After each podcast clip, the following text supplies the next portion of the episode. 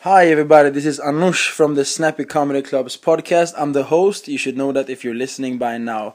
Uh, right now, I'm in New York, in the, the United States of America, performing a little bit around here at the open mics and uh, everywhere that I can get a spot. And um, I've brought the microphone with me for the podcast, and I'm trying to get as much uh, as much podcast as I can with. Um, some interesting Americans here. And um, today we have a person here that is a regular on Laugh Factory. He's a is an actor, and not just a regular actor. He's actually an educated actor at the NYU. He is um, very known from YouTube. Really? really? Here he is, Bill Dawes. Welcome. Hi, hi everyone listening. Hi, everybody in Sweden. Everyone's. It's just Sweden, Sweden and Norway and, Denmark, and pretty Denmark. much. Right. What's much, up, yeah. Scandinavians? Yeah, Scandinavians. We do, we do have some listeners in Canada too because we had a podcast once with a Canadian comedian, Which one? uh, Jason Rouse. Oh, I love Jason. Yeah, you know, yeah. yeah, he's awesome. Yeah, good guy. He stays in my apartment every time he's in Sweden. Yeah, because he's homeless. Yeah, yeah, he pretty much is actually. Yeah. it fits his uh, it fits his outfit. Uh huh. Absolutely. Crystal meth. Okay, we're not here to talk about illegal substances now. We're here to talk about you. How are you? I'm I'm doing good. You're doing good. Uh, first of all, thank you for uh, letting me come to your uh, to your Absolutely. apartment. It's uh, it's a beautiful apartment actually. Mm, it's not bad for New York, right? It's not. It's not the, the typical shoebox that most New York comics live in. Uh, I haven't been in any other comedians' uh, home, but this is this one is beautiful. I love it. It's um, you have a lot of nice art. You know, a lot of paintings. Yeah. Do you think that if you talk about how hot my apartment is, you think like cute Swedish girls are hit me up when they come to New York? Uh, you know, if if this is this is gonna thing I'm gonna tell you. When I came here, like I'm I'm not single now, but when I when I was an American, I was single. All the Swedish girls were like, "Hey, do you know someone we can crash at? Like someone that has a place." Well, now you know someone. Yeah, Bill now I'm- Dawes yeah. on 47th Street in Manhattan. and yeah, it's in New York. It's like it's really like. Uh, It's New York, New York. I'm right by Times Square. this is ten times better than having a Porsche. Have Oh, yeah. fuck yeah! I mean, it is. well, because if you get a Porsche, you also have to get the small penis that goes with it. yeah, that's true. But this one is, this apartment is beautiful. Uh, have you made the interior yourself? um, the design, you mean? Yeah, the design. I mean, they put it up the TV there and the yeah. I, I. Put the TV up. The paint. My my roommate is um. I have a roommate. Yeah, but it's a big apartment, ladies. Don't worry. It's uh, it's, it's on the other end of the apartment. There's another bath bedroom and bathroom, Mm-hmm. And he's he's an Italian painter. Oh, named Giorgio Casu. It's G I O R G I O C A S U. So it's GiorgioCasu.com, and he sells his paintings online. And that one we're looking at is Basquiat, Jean Michel Basquiat. and he made that? Yeah, No way. he's a brilliant painter. Yeah, Wow, that's really he did that one too, which is Wow. surprised so brilliant. And all these people are like, "What the fuck? We can't see anything. This is terrible." Yeah, I'm gonna probably take a picture and put it up on the. Oh, cool. Yeah. Yeah, on the um, the website because we have a Facebook, we have a website snappycomedyclub.se. Mm-hmm. We have a Facebook page. It's facebook.com slash snappycomedyclub. Twitter's hashtag snappycc, Instagram, all that shit. How do you spell snappy? Do you have like a little the little two dots over the A, like IKEA or Mm, no, something? that's that's snappy. snappy. That's a. that's actually uh, not Amer- not a lot of Americans know that in Sweden we have three extra letters. We have What? o, a, ö. How you, what? What do they look like? O is a, a A with a one dot. A is a A with two dots, and Ö is a O with two dots. Oh wow. Yeah. Okay. Isn't there like a something with a line through it? That's Danish. Yeah. Oh, that's That's also Ö. Okay. That's our way of having the O with two dots. okay. All right. Yeah. And um, do you know what do you know about Sweden? I know that the women are hot and they need places to stay in Manhattan, and uh, and, and and and Swedes are taller than us. Their average height in Sweden, I think, in Denmark is like six feet. The average height in America is five ten. Oh, So you're sort of like more of a more evolved as human beings, I believe. And I know that um, there's. Uh, I've heard this might not be true. I've heard that there is, uh, other than the hot women and the the prevalence of herpes. I've also heard that uh, that there's a there's a, a a high suicide rate in Sweden. Is that true? um, I mean I don't know high high considered to what, but uh, there's a lot of suicides in Sweden. There is. Why? because so it's so it's cold, so dark. dark. Yeah, it's so dark. I mean, we have. I mean, I don't know. Like when we have sun in Sweden, we count Sundays per year. Like, like I don't know. Like two thousand nine, I think was the, one of the most terrible in modern time. It was like eleven Sundays. What? Yeah. What now is that like any part of Sweden or like northern Sweden or? Um, I'm I'm guessing like the like the bigger cities like Stockholm, uh, the capital, Gothenburg, where I'm from, and Malmo in the south. I'm Yeah. guessing those three. I really want to go to Sweden. You should. And I want to see a midnight sun. I've heard about the midnight sun in Sweden, right? Isn't that a thing? You mean? there are parts of Sweden where the sun doesn't set? It just is. oh yeah, that's up in the north. Yeah. Yeah, It's, uh, yeah, you that's see the beautiful. Aurora borealis and what? the aurora, the northern lights. Oh, the Northern Lights. Yeah, yeah. I haven't seen. I haven't seen that, but that's beautiful. I've seen it on TV. This is getting very gay. This conversation. This is getting very gay. Yeah, we're just talking about colors and sunsets. What the? Paintings and colors. Paintings. An. Italian roommate. Uh, he's cute. Yeah. I'm not gay, ladies. I need a room. You're not gay, but you actually you do dress in a thong when you're up on stage, Well, I you know that's a popular misconception. and it's I not. So I do. I did this bit. Th- This bit is actually based based on something happened at Renzo Gracie's Jiu Jitsu Academy. yeah. It's based on the fact that uh, well, it's based on a couple things. But one, I, I when I first started doing Jiu Jitsu, I was a white belt, and I was on the Of course. I was on the mat with my with my friends, and they're like playing with my little belt. And uh, George George St Pierre trains with my um, uh, the guy T- John Danaher who uh, who teaches jujitsu at, at Renzo's in the afternoon, and so he's his private teacher, and George St Pierre is rolling with him. So George St Pierre is walking around with his little you know boy shorts, yeah. his short Valetudo shorts. his Valetudo shorts, and it's like he's all like oiled and, and he's like a, a fucking Adonis. You know that Yeah. guy is just like he's just he's he's cut out of marble, and he, and, he, and he's walking around and you know and, and and no one like you're not allowed to take your gi off and like walk around like bare chested at the gym. It's No, kind of like yeah. not not because in of course he can. So he's walking around in his his Abs. like his abs and his fucking hot, hot, hot little fucking booty shorts and um. And, and so I'm like he's walking like where I'm at, and I'm kind of like shy. I'm talking to a friend of mine. I'm kind of like shy, like fix my belt.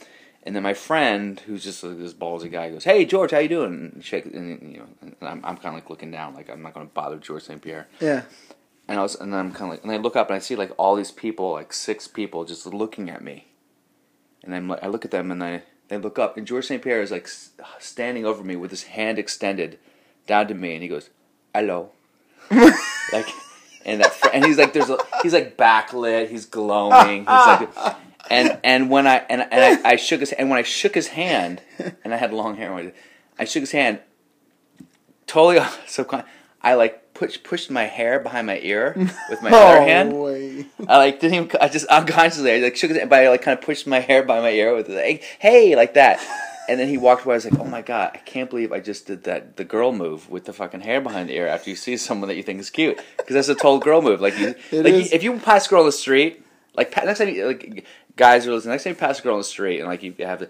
Like turn around and look at her. If she puts her hair over her ear, that means she was like, you know, it's like a weird little Yeah. thing. Or do. play with her hair just. Yeah, yeah, yeah. So, and I, I pushed my ass. Oh my god, I can't believe I was like, he just turned me gay. so I do a bit about going to Crunch Fitness where, where like, it sucks when a gay guy stares at you. I'm not saying George St. Pierre's gay, obviously, but I go, but I go particularly when the guy's really hot. It sucks. It turns you gay. Your asshole puckers. You, you know, blah blah blah. And so in the gym, I'm like, I'm like, what do you look? at? So I was like, how far, how far can I extend this bit? So the first thing was just kind of like, what, what are you looking at? Is it a problem? I'm, I'm like, stop it. Why, you know, it comes a smile, da da. And that kind of like, I just kind of stamp my foot and cover my face. And then, then the first move is I turn around and I, I flip my shirt up, Yeah. flip my shirt inside out, so it looks like I'm wearing like a little like that Bra. Britney man, Spears man's bra. ear or whatever. and that got a pretty big laugh. I was like, what can I go further with it? So then at one point I was like, what if I, because you know girls have their little thong straps coming up over their pants. Yeah, over the hip sometimes. Yeah. So I was like, I'll. So I, I, I, I was like, I'm gonna wear like girls. So I wore like this, these, and thought, and it was like so fucking uncomfortable. Was it? The first time I did, I just wore a thong. and I pulled. I got a big laugh. I was like, I can't. I don't know how women can do that. But uh, so then I was like, well, if I if I just cut out the bottom, so now it's just it's just like a red strap around my uh, waist. I just kind of tuck into my jeans and I pull up the the strap. But everyone. But everyone thinks I'm wearing a thong, so Yeah. maybe I should probably take it out at some point after I do the bit. Take it out, like, hey guys, just a little strap. Not a thong. Have you ever washed it? It's just a strap. Yeah, it's not it's- contacting my taint. It's still contacting your body for ages. you never washed it, you dirty. I probably washed it. I probably probably that's a lie. you never washed I don't know. It's just a strap. It's like a rubber band around my waist. Oh my god. Did you wash it? All right, I'm probably, I'll, wa- now I'm gonna watch it. I hope so. And for anyone that hasn't seen the that bit yet, I could put it up on the. Um, Yeah, On the fan Crunch Fitness. pages. Yeah, yeah, yeah. That's, that's a Yeah. fun bit. and um, for anyone that doesn't know, uh, George St. Pierre is uh, one of the UFC's best fighters ever. Yeah, In, uh, what is he? Middle he's welterweight. welterweight, yeah.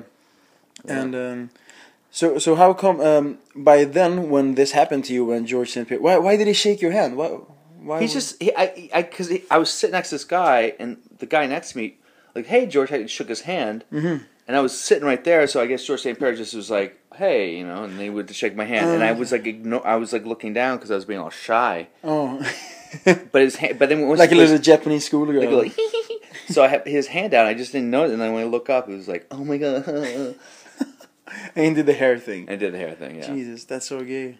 it's pretty gay But um, when you did that, at that moment, do you think that this is gonna be a bit?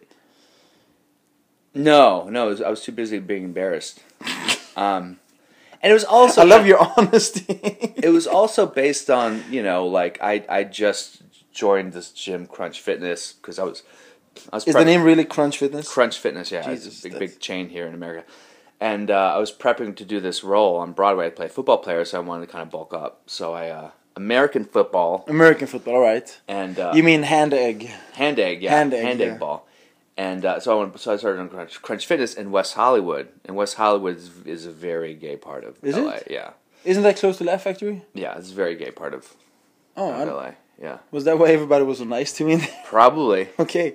probably Wow. Um, yeah, no gay Yeah. people are very nice, and they're very nice at Crunch. They always try. They always want ask me if I want a spot when I'm at the urinal. hey now, And how So- do you how do you get in there?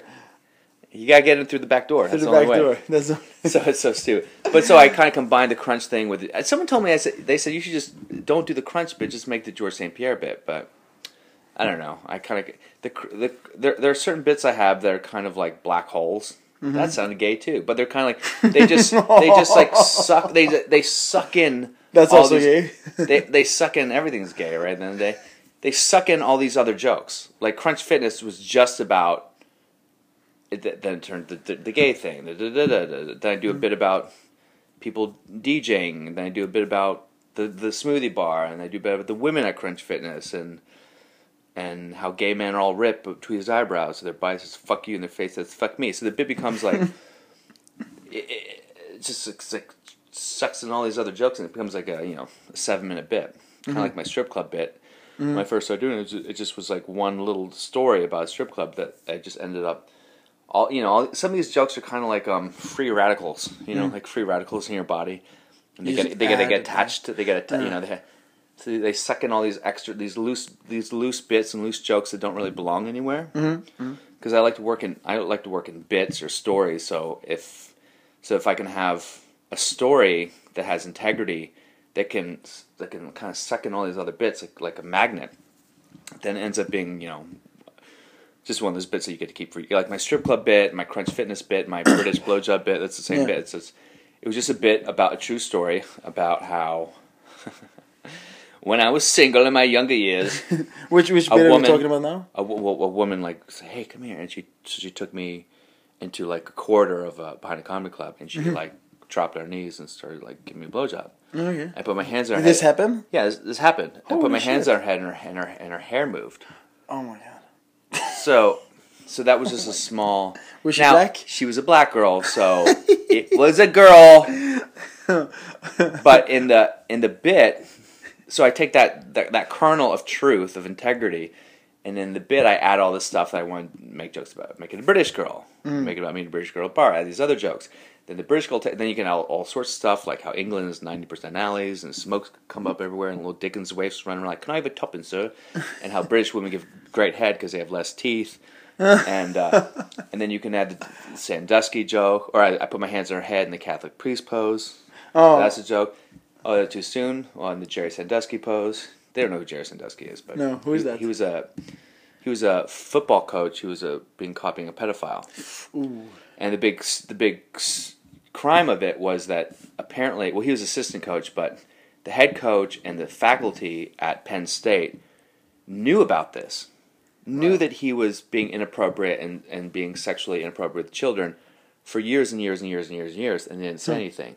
Isn't So it came out like 10 years after the fact. So then the joke I say, I go, oh, is it too soon for a Penn State joke? Is it too soon? Yeah, it is. Maybe I should wait 10 years to say something, just like everyone else at Penn State did. Because I, I remember that you said this in front of me at uh, Caroline's two days ago, and everybody laughed their ass off. Yeah, yeah. And I, I was like, why why is that funny? Yeah, because everyone kept quiet for 10 for like 10 years at Penn State. Oh, yeah. Oh shit. That's So I know it's good. it's it's like one of my favorite jokes because it's the one the one rare times where I get like kind of political. Yeah. it's the middle of a blowjob. That's my favorite part. I go, I should in the middle of It's you and Bill Clinton. yeah. Ten years. I should wait ten years, just like everyone else at Penn State. They're like, "Oh, I'm, okay." So I'm getting this blowjob, right? Go right back to that. That's smart. How uh, how long have you been doing comedy now? So this this month is my tenth year of doing comedy. You know what date you started? I think I, I think I started August, some August. I don't know the exact date. I'm not one of those. Because it's September now. You just so you know. Yeah, so it was like, hey, it was like around August. It was around like beginning of fall, end of summer of uh, of uh, 2003. Mhm. So it was, yeah, it's about ten years. And did you live in LA the first time you started? No, Or first time I started was uh, was in New York. I, we did I did an open mic at at Houston's. I don't know, think it's there anymore. It's one of those things where there's a hat and you put like, you spend five bucks, open you get a drink yeah. ticket, and you put Uh. your name in a hat, and then you wait for and you know they pull the names out Yeah. randomly, and then you wait, and then you get a, you get like Nervous. three minutes. so I had three minutes, and I remember at the time there were there were casting directors there for, I think they were for the show. C- comedian that show with uh, Jerry Seinfeld and uh, Orny Orny Adams. There's, there's a documentary called Comedian, Mhm. and they were like looking for comics. So it's like my first open mic was like their casting directors. They're Mm-hmm. Looking for shit. comics. And did you know about this before you went there? No, no, they just announced it. So I go up there and I, yeah, Yeah, but you knew that before you went up on stage. yeah, before I went up on stage. shit. So I was like, I'm just going to be me, man. Mean. I'm just gonna be I'm gonna be me. I'm gonna be Uh-huh. wild and crazy kick in the air and punch the air and jump up and down. what are you, Robin Williams? you know, whoever the fuck I thought I was. you know, I thought I was just gonna be like, you know, loose, loose, loose guy, yeah. wild, wild card. So I went up there. I don't know what the fuck I talked about, but I know that at one point I kicked the air. You did it, air kick? I did probably some sort of air kick. Yeah, I thought that was funny. That was that's how I started comedy, just kicking And air. How did it go? Did you get like No, I think I got. I think I got a. I, th- I think what happened is I got one laugh, like one, like not like resounding laugh, but one kind of like collective chuckle from like four or five people. oh my god. What? That's your first time. What? Your first time you what, just got standing ovation? no, Got body surfed out of the club? What the fuck? I don't think any comedian has ever body surfed out of a club. so it was. I got like a yeah, I got like you know like a chuckle for four or five people for one for one like one of my jokes, and I just remember like that like I held on to that. I was like okay, like it, like it made me go I can get a laugh. Like it's possible to get a laugh. Mm-hmm. It's almost like fighting someone. It's like fighting s- some giant black dude, and you're like, oh, I'm never gonna win, and then you get like a shot, and you see the guy like stagger. You're like, oh fuck, I can actually maybe do this. So why why could you never fight a black guy? I don't understand. Why? Yeah, why? Because I'm afraid they're gonna beat me to death with their dicks. Oh, okay. giant dicks. That makes sense. Yeah. Yeah. Pause. No, I was, I was thinking about a joke that you said once. Because I met you the first time about a year ago exactly at the Laugh Factory, and you were you were in a rush because you were like super late for uh, hosting the whole show, and you had a suit on. And I was like, "Hey, Bill, uh, big fan of yours." Like, yeah, yeah, take pictures afterwards, and you know. And then you just ran in, and then you said something about a big black guy holding in a chokehold, punching me in the dick. Oh, that was that was a strip club bit. I go, oh. Oh. yeah. I go, I say, it's not. It never gets that much. laugh. Sometimes it gets. I go, I go. They say, oh, my friend was like, oh, Vegas strip clubs are like Disneyland for adults. They're like Disneyland for adults. I go. I go. I guess it is like Disneyland. If when you went to Disneyland and you're like, wow, look at all the rides, and you saw one, you try to hop on it, a giant black dude put you in the ch- chokehold, punch you in the dick. It was like you're breaking the rules, cracker. Cracker. I just love that bit. I just love. I just love the phrase "pun- punching you in the dick.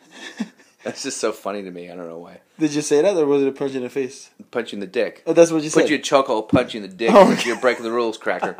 it's just so stupid. There's certain It is. phrases that are just so stupid. You just love them. I, I love them because I I because when you said it, I got a picture in my head that the big fat black guy looking like you know, I don't know, uh, Rick Ross or something is holding you in like a very bad choke and just turning your penis, and you're just ah sorry. but um, yeah. So when did you lose your virginity? Hey, come on now. I'm still a virgin. Oh, okay. No, I was about. Uh, you really want to talk about that? no, I don't care. Fuck. There's Okay, no, trust me. There's no, there's nothing that I'm going to be like. Oh, I'm so embarrassed. I was uh, I was right before my senior year in high school. I uh, I met a Mexican girl, and um, and this was you know this was back in the you know this was bas- basically like uh, early '90s, and women had bushes back then. Oh, shit. young women. The bush the bush didn't get completely removed from uh, the vernacular in, until like probably mid to late '90s was when like Wow. no more bush. Like forget the, like like bushless America. Wow. So um, it basically I think George Bush was such a bad president that every woman removed their bush, Ah, okay. That makes statement. sense. That makes sense. and um, so That's so, the quote of the day on my Twitter, by the way. Hashtag Bill Dawson. yeah. Uh, I know I, I say I don't get political, but there we go. So I think I remember the first few times that we were like hooking up, I was so like nervous. Was she your girlfriend? Or? I guess she was kind of my she was kind of my girlfriend. We're kind of you know figured out it's like the summer and it was up in upstate New York and and I remember I was like like like lying on top of her and I was like just like you know as a guy I don't know about you I mean I like I always just trust for I mean it hasn't worked out that great but I always just trust that women know better Yeah. so I'm just gonna like if I'm with a woman I'm just I'm just humping air until like I find something to go into you know what I Yeah. mean figuratively. so so for her, like I was on top. I remember being on top of her and like just like she has this butt, and I was like trying to like I was like should I? I'm like on top of her, trying trying to like you know hump. And I remember at one point like literally going like I don't know if I'm am I in am I not Oh. in and we have because I was just kind of like doing the little the little Scrubby. those little scrubby dubs, the little the little labia scrapes, Yeah. and uh and I didn't even know because I'd never had sex before. So I was like, is this what's is this what this is? Was that her first time? Yeah, it was her first time too. So So, um, it was Virgin Maria. so the first, the first, what's that? Virgin Maria, Virgin of Mary. Uh, but yeah, yeah, exactly. And so, the, so the first couple times, I, I literally was like, I thought I'd lost my virginity, but I hadn't. And by the way, that is in no way a statement of my penis size because I'm actually fucking packing some heat. But it just was like I didn't know. Like it was like you know, you, it was bent down, it was going like that. You know what I mean? Come on, guys, give me a break. Quit yelling at me. you mean girls? Yeah. so I think the first couple times I didn't even realize that I'd had. I, I was like, someone's like, "Hey, you, you, you and Monica had sex yet?" And I was like, "Yeah, you know, you know, like, a little bit. It went in a little bit. Like I think I said, like you know, it went in. I mean, it counts if it's gone in a little bit." So I'm walking around like I'm not a virgin. How old are you? Said I was uh, 17 and a half. Is that is that late for Sweden? You guys? that's really late for Sweden. That's when did you guys start? I was really late. I was the latest of all my friends. I was like 15. What the fuck? no, seriously, I was the latest. 15 is the latest in Ev- Sweden. everybody was bullying me. Like seriously, Oh in school, God, in school, so- every I remember so bad. It was one girl. Her name was Natalie. She was uh, from Uruguay. She was like, I know she was born a virgin, and you're gonna die a virgin. I, I never forget that. That hurt my feelings. Oh my so god, you gotta look. You gotta find her, look her up, and call her, and get her on your podcast. I know her. I know her pretty well. Still, I do. you should get her on the podcast and Oh, talk about Jesus that. You got it. That'd be awesome, man. That's all people care about. All people want to hear about is is how people just want to know what makes other people completely embarrassed and miserable, so they feel better about themselves. So bring that girl on and be like, "Hey, listen, I will never. You said something that I'm going to remember till the day I die, Yeah, I, I'm gonna remember it. Yeah. and she should. You should. She should apologize to you." I even know what classroom I was in when she said. Why Because did it she was- say that? The thing is, I started school um, one year earlier than everybody else. Because I'm born 88, I went with 87s in school. Uh huh. And I'm also born late in the year, I'm born in October. So everybody was uh, like two or three years older than me. Some of them were Yeah. like, you know. And when they started drinking alcohol, I was still like you know riding my rollerblades and when I was playing you know hockey on uh, what's the name NHL on a Sega 16 bytes or whatever it was, and those guys were like so much mature than me, and they already had muscles, they already had mustache. It was like, and I was so far behind, and they were talking about sex, and. Um, and I really wanted to do it, and I, I would lie about having sex just because I wanted to be, you know, in the cool gang. Yeah, yeah, yeah. But uh, I never did. I mean, I lost my uh, I lost my virginity as a sixteen or seventeen year old. I think it was that. Now here's the thing. Here, here, here's the thing. um, Back to comedy. Like, Yeah. no, but when I when I think about because people go like when when you start off as a comic, people go, "We'll talk about." You know, a lot of coming of age stuff and family stuff, and like losing virginity. A lot, a lot of comics, their some of their earlier jokes are about losing their virginity. For example, the first time they got a blowjob, whatever it is, uh, first relationship. Sex joke in general is very common. Yeah, I mean, I, I, I particularly masturbating jokes, like masturbating, getting caught by mom, or masturbating to porn and seeing like the dude and being like, "Am I gay?" Like that's like the hackiest joke on the planet. But um, uh, but like I think about that, like like the like losing my virginity about the fact that I was like rubbing up against you know a Brillo pad, like a wet Brillo pad, thinking that like yeah, I guess I'm having sex. Like I always want to turn to a bit, but I never have. I don't know why. I, I think part of the problem is because I don't know. Like if a bit doesn't end in a way that that is really satisfying to me, with either me pulling up a thong strap or doing some sort of black girl dance or mm. or something like.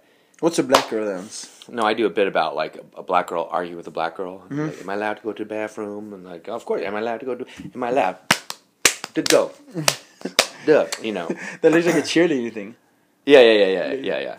So like, I, I feel like I, I like I like having jokes that end with a real, a really strong reversal, a really strong physicality or strong vocal stuff, just to kind of really stamp the joke. Mm-hmm. And something like losing vir- my virginity, I just I don't know why. I just kind of I, every time I there's a story like that where I'm like. I just kind of feel like they taper off. Well, and then, yeah, so we didn't have sex, but I told people we did. Like it just feels like and that's why I feel like I lack as a writer because I feel like a really good writer will make a great bit Out of everything. out of anything. But sometimes I just get I just kind of cop out because I'm like because that would be a kind of funny bit to talk about. Yeah, it's very yeah. vulnerable and people would probably be interested. But you know you got to write the jokes into it, and then and then for me I don't know I just I guess I feel self conscious if it doesn't if it doesn't end with like a kapow. Mm. It's like a anxiety, not an- I don't know, like a pressure thing. You have to have that. Yeah, that's probably not very good. Maybe you know I think maybe if if I was headlining more I might headline, you know some. But if if I were, if I were doing like hour shows, you know every every other week, I'd probably end up you know Writing more. we're just talking more about stuff that is like okay this doesn't have a payoff necessarily. I don't need a laugh every fifteen seconds. I'm just gonna tell this story, and then just try to improvise where the laughs are. You know. S- But uh, do you write jokes every day? No. No. How often do you write? Whatever. You know. Like if you see someone, if you see, let's say, I don't know, if you see something funny on the street, we immediately write it down? Well, I, I think the way that I um, like for me, like I use I use like like Twitter is the way I sort of uh, uh, Try your is, is, is is how I kind of like I'll, I'll give you I'll tell you my quote. Like I just had this uh, this girl that I've been kind of hanging out with. I've been talking to, as they say in the black community. I said um, she uh she I, I she she lives in Florida. We we hung out a few times and um and it's you know it's nothing that that serious. But she's been call, she's kind of been like, hey, you have you haven't I've been texting you, you didn't know. You're so bad. Like I've been tech for this play every day and blah blah blah blah blah. And then she goes, and at one point she goes, yeah, you know, I, I get, I'm sorry that you feel the way. It's, don't take it personally. She goes, well, you know, it's just like I. I just kind of I just feel too like that's part of the problem. Like I feel too much, and I just when I heard that I was like, ugh. So I wrote a tweet. I said, whenever I have an argument with a girl, or whenever I have an argument with my girlfriend, she agrees it's both of her faults. Half my fault for sucking so much, and half her fault for feeling too much. So the idea is that you know the joke there, which isn't really fleshed out yet, but the joke the joke joke is that like you could also say like, oh my my girlfriend, she would always take full responsibility for every time we got an argument. She'd take full responsibility. Mm-hmm. She'd be like, yes, it's my fault for loving you too much. So I guess you're not laughing. You don't think it's funny, but there is But that's a, that's a kernel of something that I Could also like- be because I have to go to the bathroom. Yeah. Do you have to go to the bathroom? yeah, I to- I'm like sitting here like, oh my god. Is that like what number one, number two? What are we talking? Number two. Loose one. You want to take the, the podcast in with you when you do it? No, I can pause it quickly. But they won't recognize it anyway. Are you really all the time we're talking? Were you thinking about like I gotta take a shit? You gotta take an acai shit. and uh, oh yeah, it was acai. You took me to a Brazilian place. yeah, and the acai just makes things move. Yeah. Okay, wait. okay, that was a quick break. Yeah. What'd you do? I went to visit the the, the little bungalow you have there. That's not even a door. Yeah, the door has like little slats, so it doesn't look. pri- It's private though. It's very private. It looks like a wardrobe. that you just put a toilet Well, in. the problem is there's no there's no ventilation inside the bathroom really, so you need those slats in the door to to um to air it out when you take a big acai dump in the middle of the afternoon. It's the first time I had a purple shit since I was in Brazil. Oh no! Good thing you're already engaged. You need to get Yeah. a girl. Oh yeah. My girlfriend hates when I occupy um, the toilet in the mornings. Yeah, It's like occupy Wall Street. you were there for a long time. three hours. Shut up. I swear. I mean, I'm not active there for three hours. I'm just I'm active for the first five minutes. And then you fall asleep on the on the toilet like a heroin addict. No, What's no, no. I'm just like you know, looking at YouTube, looking at you sometimes on Laugh Factory. Ugh, while you're taking a shit. I mean, just I'm doing everything. I'm watching. I'm watching the news. You know, do some you porn, whatever. Not for me, man. Bathrooms for me are like get in, get out, just like a relationship, Just like your, uh, just like my sex life. just like your sex life. Hey what I now. Talking about your sex life. Um, how is it? Um, you know, I I uh. Do you get laid because you're? Well, here's here, here- here's a here's a funny thing. Like I remember I was in in in L.A. and this comic, this this younger comic, he said, he said, "Oh yeah, man." We just, he, he he goes, he goes, he goes, "Hey man, you get you get girls? So you get girls? I get girls. You get girls?" And I was like, I was literally like looking at him like, like, are we in fourth grade or like high school, like or maybe college? But like, you do you get like first of all, like, is that a thing? Like it's just never been i'm not saying that i'm like you know Papi Chulo or James Bond but like it's never been hard John to Travolta. John Travolta, but it's never been hard to get like to get girls. Like who fucking cares? Like that the easiest thing in the world is to get girls. The hard thing is not to get laid you know? Particularly as a comic or an actor in New York and LA like not getting laid is a challenge. You know I mean I just got I just got hit up last night but it's crazy. You get hit up last night uh, hey what's up? I met you like I you went on a date with my friend last year. I know it didn't work out. So what are you doing? I'm kind of I want to hang out. Like you know, and but the thing is like yeah, could I could I hook up with a girl? Of course. Do I want to? No. Like who wants to get girls? Like uh, yeah, like I want to meet a nice girl, a nice Swedish girl in Manhattan.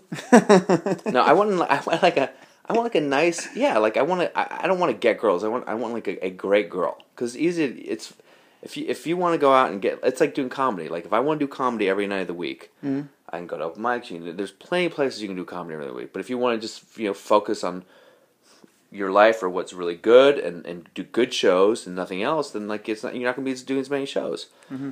Same thing with women. It's like you, like the idea that like can you get girls? Like do I get girls? Are you are you an idiot? How old Like, was this guy? he? Was he was like 29. He wasn't even Oh. that young. It was kind of like He- That's, almost 30. I'm like- I'm- I felt like living. like, are you retarded? Like, are you stupid? Like, if I wanted, I don't know. that was maybe it was just this icebreaker. Stop breaking his balls. No, you know, it's it, no, but I guess I just kind of feel like like one time uh, I was hanging out with another comic who's my uh, opener, and he said uh, he was like, "What are you doing?" I was like, "I don't know." I'm probably going home. He was like, "Come on, man, let's go out get some pussy." Let's go out and get some pussy. He I was said it like that? Well, yeah, get some pussy. Who says that? Who says let's go get some pussy, man? that was funny. Ugh. Ugh. First of all, if that's what you look, if that's what you look at women as, if you look at a woman as as pussy, then like everything about you going out is just going to be desperate and needy and just lascivious Sleazy. and sleazy and gross. It's just like, no, I get if hey, you let's go talk. Like I love going out and meeting girls and talking to girls and like, da, da. but like. Just have a normal let- let me- chat. I'll just say, I'll just say this for real, and you're a jujitsu guys, so you know what I'm talking about, right? Uh, like you don't want to roll. You know, you roll jiu-jitsu at good at good gyms, good dojos with good people, and Mm-hmm. You want to roll with people your level or, or higher, right? Yeah, so I learned. Same thing. I don't want to roll with a bunch of white belts. Yeah. and you know, and bad. oh, okay, that's what you mean. Like I don't want to go out and like hook up with like a sea donkey who like you know blows You did not just blow guys for for, for a subway card. Like I want to. I want to hook up with like a quality. You know who I want to? This is who I want to hook up. I want to hook up with a woman who like doesn't think she should hook up with me. Who doesn't think I'm good enough. Oh, okay. That's the one. I want to hook up with a woman who's like, ah, he's a comic. top shelf white he's girl. he's doing uh, plays. He's. Uh, I want to hook up with someone who's like, you're everything. My last boyfriend was, you know, fucking Bradley Cooper, and I'm now I'm with you, and I want to hook up with that girl who doesn't, and, that, and that, for that girl it'd be like, all right, yeah, he, you know, I don't want to hook up with a girl who, first of all, if a girl thinks that she's hooking up with me to upgrade in any way, or because, like you said, you're not famous, I'm so Famous, not, or anything like that, if she, if she's hooking up with me f- for that reason, then she, then like that's the a the wrong reason for her to hook up with me because she's in for for a disappointment. and, and and and second of all, like I don't want to hook up with any girl who thinks that in any way hooking with me will be of, of any benefit to her in her life. Mm-hmm. I want to hook up with. I, I, I always want to meet girls who who you know you have a connection to, and I think you can. And the problem in LA, you have connections with girls. Even if you have a connection with a girl, they will look at you and go, "He's great," and da da da, and he has a big dick. Whatever, it's true. but but and like, a blue belt. and a, hey, almost a purple belt. Oh, Uh, oh, that was the worst thing I've ever heard. Almost a purple. belt. I'm four stripes. So you're not. Oh, I mean, you can't Listen, say almost listen, a purple. let's just- I'll tell you. what, Let's just we're gonna roll, and then you then you tell, you tell your podcast listeners if I'm almost a purple belt. I, I mean, saying almost, you know, this is the funniest part because I just made like a tweet like two days ago, quote of the day, hashtag quote of the day, uh, and then I'm almost a purple belt, and then I did a like a hashtag BJJ humor. I swear to God, because I'm gonna record an Instagram video with my friend of mine Zata Toscano at Alliance, where I'm gonna go, "Hey, what's up? I want to begin here," and he's gonna go, "Yeah, what belt are you?" And I'm gonna say almost purple belt, and then next, the next shot is gonna be when white belts. I'm gonna put like a white belt on Fabio Clemente, and he's gonna throw me around like a glove. That's that's a that's a joke that I use actually. Almost a purple.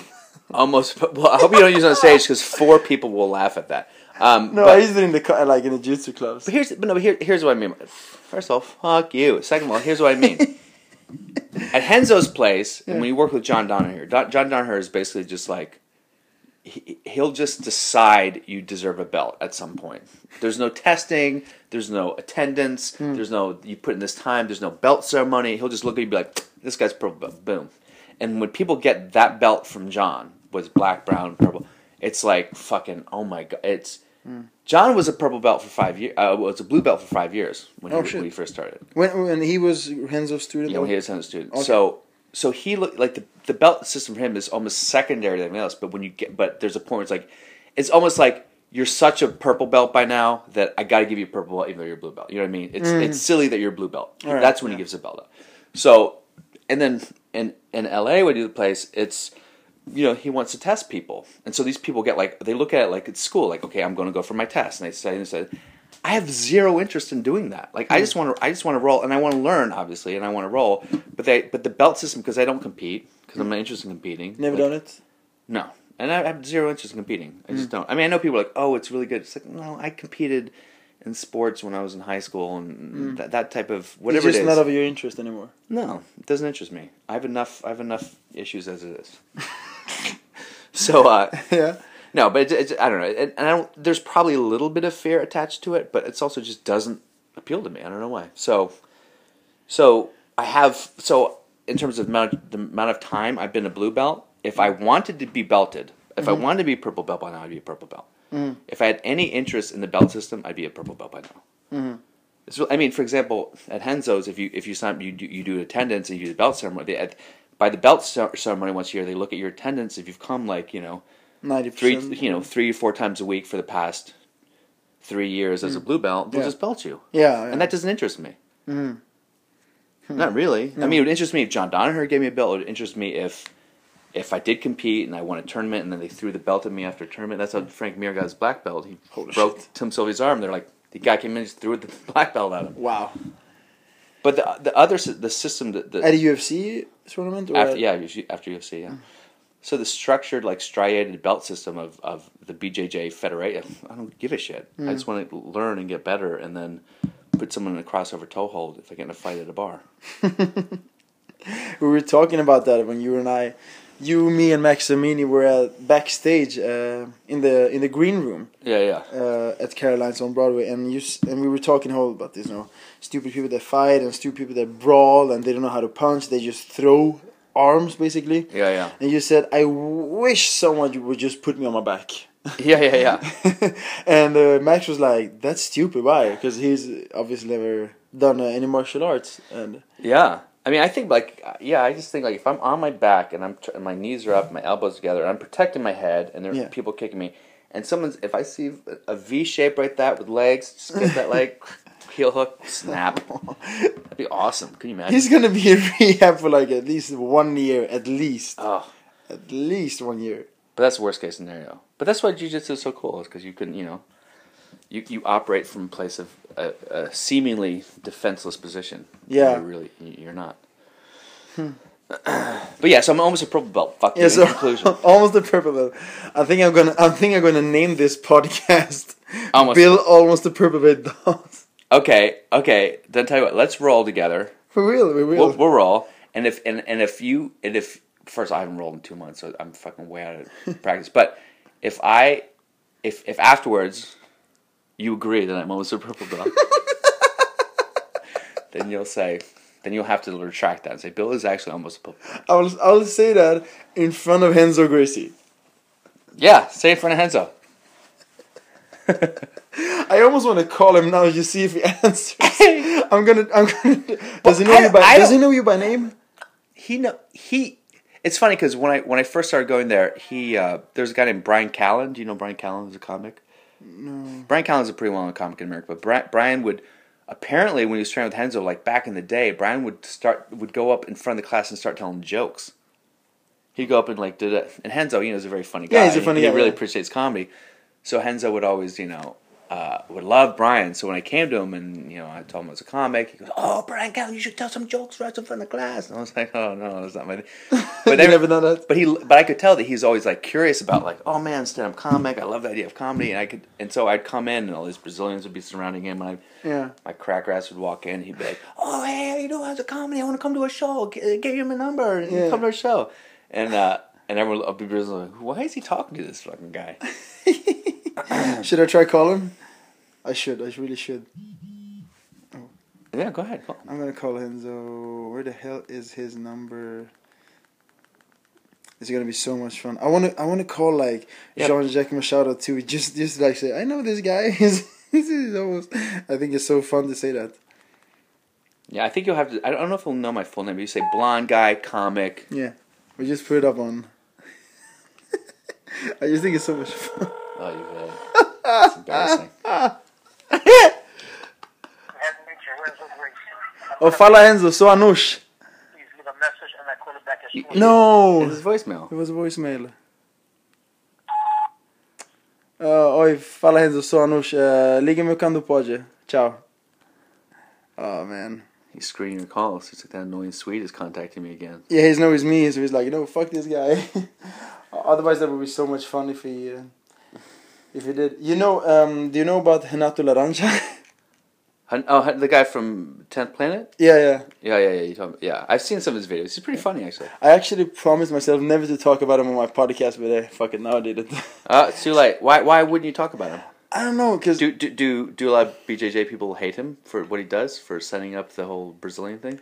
I, the thing was, the fir- I've only met him once, and that was last year. About the same time I met you in Los Angeles, I was practicing uh, jiu-jitsu at Hollywood BJJ on La Cienega and Sunset with Sean Patrick Flanery. And um, Name drop. Mhm. yeah, I named and address is I've already said that. And uh, after the class, we're sitting there, you know, just like all the jiu-jitsu clubs, sitting there talking shit, changing numbers, whatever. And I don't know where this guy comes, just fresh out of his cool car. It was like a cabriolet, and he's Some cool car cabriolet. yeah, like What no, fuck? what is it, like drop top? Or? Oh, cabriolet is like is, is a brand of car. It's a Volkswagen cabriolet. It's like chicks drive it. So, Oh, okay, so okay, convertible. Convertible. Sorry about that. yeah, because we say okay. So convertible. He comes out, and he has this T-shirt that says Renato Laranja, and and it's like it has ten stripes on his black belt on the T-shirt. So I was a little bit curious, but I didn't ask him anything. And then he talks to me. He's like, "Where you from?" And he talks with this Brazilian accent, really thick. Was he being filmed? No, he wasn't. So why was he doing? Why was he acting like that? I don't know. But the thing was, I had no idea who he was or anything. And uh, then it goes, um, "Who who do you like in uh, jiu-jitsu? Who do you like?" And I'm like, I am the biggest fan of Jean-Jacques Machado. There is like, he's like a god to me, and he still is. He will always be. He's my biggest idol. And he's like, Jean-Jacques. You can ask Jean-Jacques who is Renato Laranja. He will say, I look up to him. and I was like, whoa, who is this guy? He's like, look at my T-shirt, and I was so stupid. I didn't see that the T-shirt's face was his face. Yeah. I was just distracted by the way that he was uh, condescending to Jean Jacques because I never heard anyone talk down to Jean Jacques. Yeah, yeah. Anyone. Like when I say Jean Jacques in front of Renzo, in front of everybody, everybody's like, oh yeah, Jean Jacques is the fucking guy. And this guy was talking like not shit about him, but he was he was making Jean Jacques sound like a pink belter Yeah, yeah. in front of Renato Laranja. And he's like, yeah, go on YouTube, you watch him, you share this on everybody on Facebook, you go there, you're gonna look him, very good. And I was like, yeah, but what about like, you know, Terere? He's like, Terere is nothing, man. I was like, what about Andre Galvao? Andre Galvao is Terere student, and Terere student was Renato Laranja student a long time ago. And, and he makes it so deep, and I'm sitting there like, wow, I really missed something like in Jiu-Jitsu. That's awesome. I think that's great. you think? Fuck it. Yeah, it's great. You know why it's great? Because We're still talking about it? well, I don't want I want to hear this. But you know what? Like like listen, relax, Gracies. It's fine. You know what I mean? It's a fucking sport where you wrestle around. There's no real practical application in the real world. Once in every twenty thousand blue moons, you're in a you have to fucking grab someone because they're trying to punch you in the face. Yeah. but it's not a real thing. Like it's not the the, the, the slum days of, of, of Rio anymore. where you have to go fight on the beach to prove your manhood. We're in we're in I America. know what video you refer to. Yeah, well, there's all tons of them, but uh, we're in America. We don't. It's not a thing anymore. Like we, we you know, there are other ways to be a to be a man. Just like Walter White in Breaking Bad, sell drugs. But here's the point. But like the point is like, so it's like r- r- fucking relax. Like the whole like all the rivalries. I, I train here. I train here. Where you train? Oh, and I was Brazilian and, and all the fucking like like dick swinging and peeing contests. It's like fucking relax. So for a sec, for somebody to go up there and just say like, hey, it's all fucking silly and we can make fun of it. Thank God. There needs to be look, I think there needs to be someone like that out there. And I'm not saying like jujitsu is is in any way a joke. I'm not saying that at all. It's obviously amazing. It's got it's the only martial art I think that really kind of has like you know, Effort. real real practical applications and, and, and there's a lot of honor and, and humility and everything. But but at the same time it's like, yeah, you know what, like fucking relax, guys. Like people walk around like they're so fucking like they're Uptight. badasses and Yeah. uptight and serious. Like it's it's a fucking you're you're you're grown man rolling around pajamas wrestling. You know what I mean? Japanese pajamas. Yeah, you're rolling around snuggies, wrestling with each other. Relax, it's fine. You're power spooning on the floor. Get over it. Yeah, because uh, sometimes when I go to some places, um, like when I'm in America, and I meet like, um, let's say Marcelo Garcia, who's a Uh-huh. very known guy from Alliance. And um, last time I was there, there was uh, there was a couple of guys. There was his students, and they were also blue belts, and they tapped me out. And it wasn't like, "Hey, dude, good roll and high five. It was more like, "Hey, I tapped you out because I'm with Marcelo Garcia." Yeah, yeah. And I was like, "Really? Come on, come on, man, knock it out." I mean. Yeah, yeah, yeah, yeah. So I kind of understand it, but in that way, I guess it's kind of I never I never seen it that way when it comes to Renato Laranja.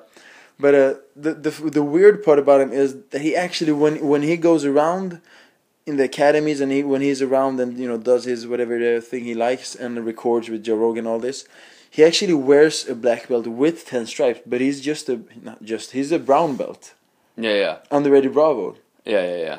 But he's still walking around with that ten stripe black belt. Well, he's kind of he's kind of mocking the um look, there there there from what I understand, there's a lot there's a lot to mock about the way that BJJ has disseminated and spread around and how you know it's been compromised in a lot of different ways. You know, there there, there there's federation, there's different Yeah. there's all sorts of different roles. There are people there are people who are getting like uh, Marcus Vinicius, who I train with in LA. He's got I think he's Beverly Hills, right? Beverly Hills. You know, he's I guess he's probably almost almost fifty now, maybe, and he's got like five six stripes. And he, you know, he's got his, his black belt under Master Mansour, who's a red belt. So he's like legit. he's as legit as you can get, Hmm. Yeah. right? And and he's a great teacher, you know, blah blah blah. But but you know, he sees people who are fifteen years younger than him who have the same stripes on their black belt because they're going through a system where people just Uh-huh. are much quicker giving out the stripes and quick, quicker giving the belts, and they don't they don't operate under the same idea of like this one stripe as a black belt means this many years. Mhm, yeah. You know, so if the operator just so there are people out there who have as many stripes as him who are like 15 years younger because they got fast tracked because of politics or money, whatever it is, Mm, because of the school they came up in. So there's something the idea of going out and mocking like having 10 stripes, and he- meanwhile that guy is probably like 35 years old. The guy, Renato? yeah, Yeah, You know something what I like mean? yeah, yeah, something like that. A 35 year old should never have 10 stripes as a black belt. It's impossible, It's right? impossible.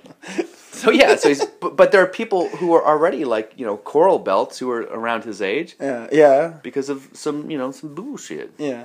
So I think it's it's good to to mock it a little bit. Yeah, I, I never thought about it that way actually, because um, but uh, now when you say that, I can actually I can actually see the fun in it now when you say it like that. Have you seen the videos he do does on YouTube? I saw one of him with uh with I guess first time I saw I didn't realize it was a goof. I, it took me a while. It was one with Joe Rogan, I think, where he he was kind of like getting into it with Joe Rogan. following him to the car. Oh my yeah, god, yeah, yeah, yeah, yeah, and like everybody's taking pictures with Joe Rogan. He's just jumping in the pictures. yeah, yeah, yeah. That was okay. This is a goof. And the first one I saw actually was uh, be- it was before I met him, but I never realized it was all the same guy. It was uh, Eddie Bravo just wrestling with a black guy. But this Renato Laranja, he's not really black. He's like, He looks Brazilian to me. yeah, he looks pretty Brazilian. He's not black black. He's like, he's like if I get a tan almost. He's he's Yeah. pretty light. Um, and I just see that uh, comes in and Eddie Bravo steps up and they start to just you know uh, bad mouthing each other, and then out of nowhere uh, put like a choke on I I think it was like a guillotine and he falls asleep. yeah, yeah. And then when he wakes up, he's like, "Get the fuck out of here, you!" You know, he used the N word, and you know, and everybody's holding Eddie Bravo, and Yeah, that guy runs out. I think I might I, I might have been at that class. I was at a class where that happened. Holy shit! where where because because Renato was there. I, you know, I, I trained at at Tenth Planet for just a bit, and uh, I went to one of his classes, and Eddie was you know teaching. And then the Renato guy was like, you know, the, the Gracie, though, the Gracie, we, we don't believe you. How to, why don't you do the Gracie choke? Because the gi with the choke. And, he, one knew what the fuck he was saying. And he's like, look, if you don't like it, like, I'm showing you this choke. If you don't like it, get out. He's like, no, I'm saying, you know, the Gracie Jiu Jitsu, you got to do the choke with the with the gi and the choke. You don't do, why don't you teach the Gracie way? And he's like, you know, like, just get out of my class. You don't like my, get out of my class. And so the so he goes, oh, and they kind of guys pull him out, and he's like, anyway, so I'm talking about, and the guy comes running back, and then him and Eddie start getting into it, and Eddie puts him in an armbar. Uh-huh. Like, I'm gonna fucking, I'm gonna pop a capsule, I'm gonna pop a capsule in your fucking arm, I'm gonna pop, a-" and everyone's like, no, Eddie, people grab him, jumping him, and then they wrestle him, and he's like, oh fuck, man, da da da, and he keeps teaching, and then fu- and then the guy comes back like five minutes later, like. Like ah, like with a, like a fake gun or something, or like a, a bat Oh, or something shit. like that, and then they- then they laugh. and Him and Eddie like hug in the middle of the mat. Everyone in that class, except for maybe like I think Joe was there, was was completely duped. Everyone was like, "What the fuck?" And then I oh. was like, "Who here was fooled?" And no one raised their hand. I was like, "You lying motherfuckers! You're all uh. fooled." Because you people were like, "Come on, Eddie, man, don't do it!" Like they were like, "What the fuck?" It was pretty good. I was I was I was I was impressed. And he goes, he goes, "You guys bought that?" I was saying, "I'm going to pop a capsule." Really? You bought that? Who says I'm going to pop a capsule? while doing the armbar. I'm going to pop a capsule. That's pretty fun though. It's pretty funny, yeah. Because uh, I saw another one where um, Eddie chokes Renato out, and they throw him out on the backside of the of the dojo, like in an alley, and they videotape him and say, "Yeah, we just videotaping this so you won't call the police because this is self defense, you fucking pussy." And then when Renato uh, wakes up, he's like, uh, like shaking, and as soon as he can, he just runs away like a Somalian refugee. I think that stuff is all great. Why not? Everything, anything that's serious needs something to send it up a little bit. You know what I mean? Like politics, jujitsu, race stuff. I mean, you, you all need something to be like, hey, guys, by the way, it's all stupid. Yeah. It's all a joke. Don't take anything that seriously. It's a fucking, you know, it's power spooning on the floor Snuggies. Yeah. So, um, so back to your black girlfriend that you were talking about with the Twitter thing. What was that? Black girlfriend? Yeah, you said something with your black girlfriend, something on the Twitter, and I had to go to the shitter to to the wardrobe with No, it toilet. was it. about a black. It was talking about how she was. She said uh, she should take full responsibility because she would say for every argument she always she was so great. She'd take full responsibility. Goes, it's my fault for loving you too much. Oh man, Because that's I, I feel like that's what girls do. Like they don't want to. Girls look. Girls do not want to say I'm sorry, man. They really don't. They want like it's my fault. I fucked up. Because girls, everything is can be couched in some sort of emotional defense. They have the fucking fifteen tiered layer of emotional defense. Like it. What do you mean It's either? I'm on my period, Oh. or I'm pre period, or I'm post period, or I'm ovulating right now. What's ovulating? Ovulating means you're in the middle of your cycle, so you're like your fertility. You know. You're, Oh, you're- okay, you're fertile, so your your body acts. Or I have a migraine headache. It's never just a regular. It's got to be a migraine headache. Or I have, or I haven't eaten, or it's chilly, or you know. There's just they have they have 15 layers of emotional defense they can use on any argument. They can just pull it out. I'm not saying it's not And we can just use my mom's dead. I'm sorry to hear that. No, I mean she's not, but I mean that's the only thing we could use if we could ever use it. Yeah, what can we use? What can What the guys fuck use? can we use? I have blue balls. We can't use that. Yeah, the guys can't really. u- Yeah, guys can't use because women and so women have like basically, and if you count ovulating too, because I've seen that used in this use, you have fifty percent of the time you're off the hook. Yeah. Of the month, fifty percent of the time you can have like I just finished my period, I'm all wiped out. I'm premenstrual, I'm menstrual, I'm ovulating. So fifty percent they're, they're they have they're blameless, and the other fifty percent then they have to resort to. Um, then they have to resort to migraines or hungry or something like that. And if they don't have migraines or hungry, then the only thing left they have is I love I love you too much. but it never goes to like, yo, a woman saying, "Hey, I'm sorry, I fucked up." Come on. Hey, I'm sorry, I fucked up. My girl never says that. No, they don't. And it's fine. It's, it doesn't mean like the women are bad. Women are superior in most ways, but like the funny thing about commu- you know when you talk about like oh women like communicate men don't women don't want to communicate women women want to talk they don't want the two-way street of communication they want mm. the one-way street of talking Monologue. And- yeah and they want a man to to listen and, and, and, and understand they want a man to go i get it like i get what you're saying and i completely understand and uh, and i'm sorry but if you try to fucking defend anything a woman's putting at you it's like phew, she's going to pull in her little toolbox of emotional defenses and barriers, and you, you're, you're you're fucked. You can't do anything. That's that's the one thing I realized. You just don't argue with any woman. Just first of all, anytime a woman is is angry at you or upset, it's valid because those are emotions, and her emotions are valid. And if you're dating some girl, you always have to give validity to their emotions. You have to, because otherwise, if you don't if you don't give validity to their emotions, what you're saying is you're crazy. so either like you win or you cra- or you're crazy. Those Yeah. are the only options and you're crazy might be the correct answer, but it won't get you a fucking BJ in a cab. You mean cab or convertible? A cabriolet. No, Okay. a, no, a taxi. Oh, okay. Speaking of taxis, uh, tell me about your father. He's a taxi driver, yeah. Huh? He's a taxi driver. No, what, what, what, what, what? You, you're a father. You have, you have Oh, a child. I, I, You- have, I have a child. Speaking of taxis, I have a child. Speaking of taxis, I have a daughter, yeah. how did that happen? I, uh, the way it normally happens, you put a penis inside a vagina without a condom, Oh, yeah. and then you have a baby. Okay. And the stork comes. So you're, yeah. So I have a daughter. She's a teenager now, and she's very smart and, and, and funny and pretty and beautiful. I think she's got her first boyfriend, which is I don't really I don't You're really gonna make a lot of sound. okay. I don't Sorry. really do a lot of jokes about my daughter. The one I have one Have joke. you ever mentioned her? Yeah, I, I, I have. Um, I should do more, but I did this one joke where I would talk about, you know, my daughter turned 13. I was like, um, yeah, you know, I, I figured this, this is, nowadays, that's the time when you have to have the birds and the bees talk, like, because, you know, sex becomes, it's on the table at that age. I know in Sweden it's on the age of 8, but, Seven. but 13. is like, so I said, I said, so the joke is I'm in my car with my daughter, and I'm like, hey, you know, Olivia, it's, um, uh, you know, thirteen. I don't know. I guess we we should have uh, we should have a sex talk. We should have a sex talk. And she's like, Dad, I'm thirteen. What do you need to know? but that's all I have so far. Oh, that's disgusting. oh my god. But uh, the idea you, that like you know they know so much. I mean, what they what what she knows about sex versus me when I was thirteen. I mean, it's night and day. She knows. Uh, I think internet does a lot. Oh, of course. It's all the internet. Yeah, internet like anything. She's watching Game of Thrones. You know what I mean?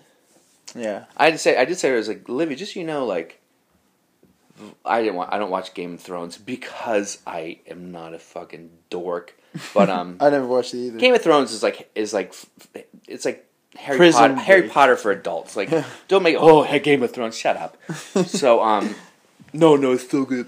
Whatever. You're a fucking closet nerd.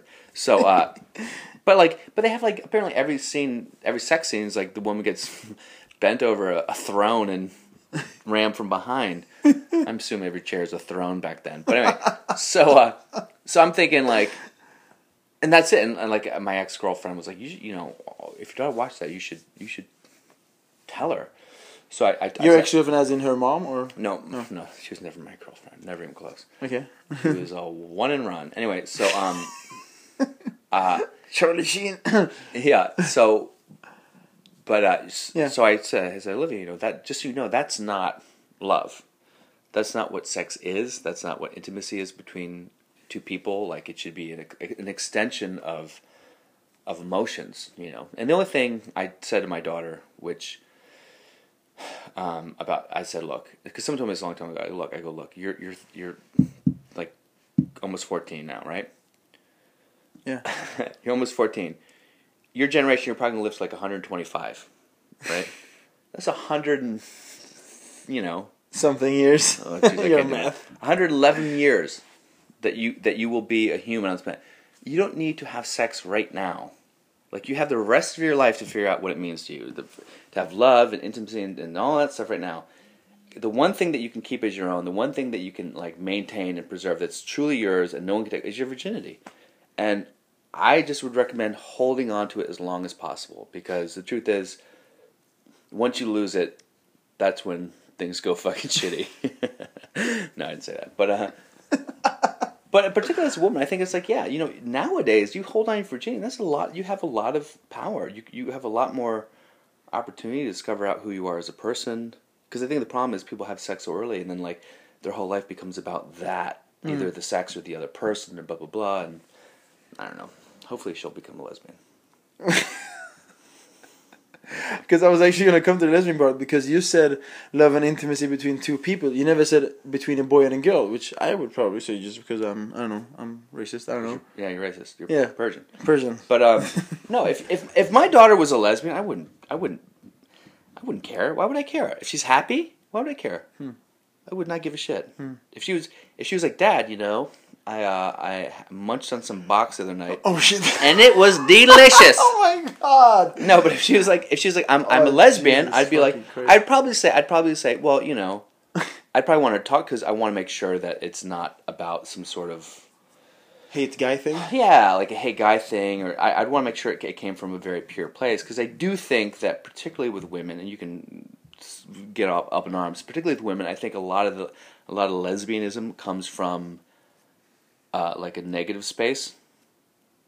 Is it really called lesbianism? lesbianism? Is it Yeah, not lesbiology or? I'm lesbiologist. I'm a lesbiologist. I think it comes from like a negative space of like of yeah, of fuck man and da da da, and like I might as well be with women. Like a guy where- really whereas gay, where, where with with gay guys, I think it comes a lot more out of I love cock. Hmm. You know what I mean?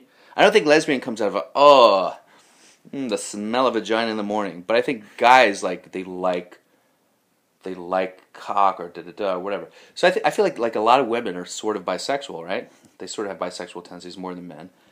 But to become a full lesbian, I don't know. I think it, you are born that way on some degrees. I think in other times it's like a reaction because there's so many people. There's so many women I know who are quote unquote lesbians or bisexual, and then they hit thirty and they're they're straight for the rest of their lives. Mm-hmm. I don't know a lot of men who are like that. I don't know a lot of men who are who are down at like Stonewall, a gay pride float, like waving a banner, who end up getting married with kids with a woman. I know one guy actually. Uh, uh, he was he was straight until he was like he had kids and everything until he was like uh, f- I don't know forty five. Then he just turned gay, He's turned gay. and he's like a rich dude. I'm talking top shelf white guy from Sweden, lawyer. He just turned gay one day. He was already gay. He didn't turn. You gay. think so? He was already. He already. I promise you that when he was in college or high school, he played Ookie Cookie or something like that. What the fuck is that? oh, it's such a gross game. It's it's like a it's like a fraternity or like some hazing, some private school game apparently where a bunch of guy, guys sit in a circle. Hmm? they jerk off onto a cookie, Oh, and the last person to come has to eat it. oh, okay. We have that in Sweden too. We call it runka bulle. Rinkabulla. runka bulle. Rink, rinkabulla. Runka bulle. Runkabulla. runka means jerk off. Bulle means uh, like a Bowl? cookie. Cookie? Yeah, Oh. so- Yeah, so so like I think I don't think anyone's like 35 like I'm straight, I'm straight, I'm straight and then all of a sudden like I'm gay. I think they're already gay and they've been repressing it and hiding it and having like backdoor jam sessions and uh and all of a sudden they're like "Ah, I can't I can't keep this a secret any longer. I gotta tell Facebook. Hmm? I gotta tell this to Facebook. Tell the Facebook. Let No, I mean you. like I mean like the gay guy is like, um, I can't be holding this back anymore. I gotta go out on Facebook and I would say, hey, I'm gay. Sorry for confusing you guys with 45 years. Yeah, yeah, yeah, yeah. No, I think that's true. Congratulations for coming out finally. No, I mean. Oh, not you. Oh, someone else. So I meant the lawyer. Yeah, yeah, yeah. No, but I think, yeah, man, it's all. Look, if I had a son and my son was gay, I'd be okay with it. I mean, the one thing that. Anything like homophobia and racism, all that stuff, like, I don't think anyone's at their core racist or homophobic. I think people look at lifestyles and look at cultures, and, and, they, and sometimes there are aspects that get promoted in the media that show a very morally depraved culture.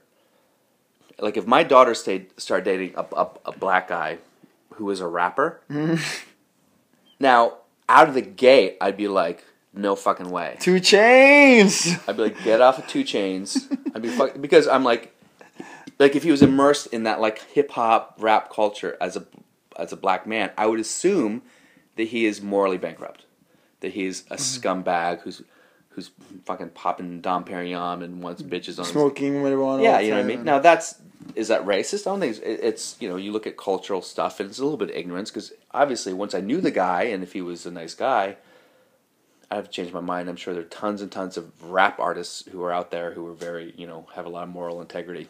Just You kidding. think you think 2 Chainz had some more? no, they're scumbags. They ask me what I do and what I do it Ugh. for, and now I Ugh. come with all this shit up in the studio. One? Chris Brown, ugh, what a scum. He has a good beat though. Yeah, he's, he has some good music. I hate listening to it though. I feel torn every time I listen to his He music. never understood it. He has a good beat. I just, oh man, I, just, Rihanna. I want to get, I want to get good jiu-jitsu just so I can beat up Chris Brown. I think you could probably beat him up right now. Anyways, Yeah. he's just a skinny, tall guy. He he has he's flexible, He's but pretty, pretty. he's- how, how you know he's flexible? have you seen his dance movies? Can he do a jazz split? so, yeah, I don't know. I just put him in a flying heel hook. oh yeah, like uh, what was the guy's name? I forgot it. Sakuraba, no. The guy that did it on um Some Asian. some Asian guy did it on Anderson Silva. Yeah, yeah, yeah. Yeah, only time Anderson Silva tapped Mm-hmm. in his professional record. Do you think Anderson Silva's going to win against the rematch? It's gonna be a rematch against? Uh, yeah, what's his name? December, December 31st against Weidman. Yeah, Holy rematch. shit! December twenty first, December 31st. Thirty. Oh, New Year's Eve. Yeah. That is gonna be an interesting It's gonna be a fight. big, big fight. That is gonna be an interesting fight. I hope Weidman eats him up. I just I kind of do too. Because it, it's so ignorant to walk in with no guard. I mean, come on, you're not fucking. You know, even Muhammad Ali got knocked out. Who are you? Yeah, yeah. He thinks he's Bruce Lee. Yeah, even uh, Bruce Lee probably got knocked out too. Yeah, Bruce Lee also died at 32. Anderson Silva's like what 38 right now. So yeah, something he had to be something like that. Come on, you're not as fast as you used to be. Put your hands up. And yeah, and it does. Uh, this is ignorant. But uh, my um, a Swedish guy is actually fighting uh, Jon Jones now. Oh, yeah, this 21st. weekend. Alexander Gustafsson. Oh, And Jon, they call it the fight of the reach, because they both have like the sickest Crazy reach arms. ever. Yeah. do you think that guy has a chance? Alexander is a very good boxer, like orthodox boxer. But if he But- can't wrestle, he's done. He he can wrestle, but the thing is, he's not Jon Jones level in wrestling. Jon Jones is a formal, a former, who's like a Greco-Roman or freestyle. Like Yeah, yeah. the thing is, Jon Jones is gonna take him down. That's the Yeah. thing. Jon Jones is gonna take him down, and then he's gonna have a lot of trouble. Because um, because Alexander Gustafsson went against uh, Ch- I think it was Thiago da Silva in the UFC in Stockholm last year or two years ago, and um, as as he he punched him and he backed away. He punched him and backed away. All the fight, all the three rounds, he held his hands up high, like above his head. So as soon as he came, he just punched down, punched down. He never even kept the guard; he just kept his hand up.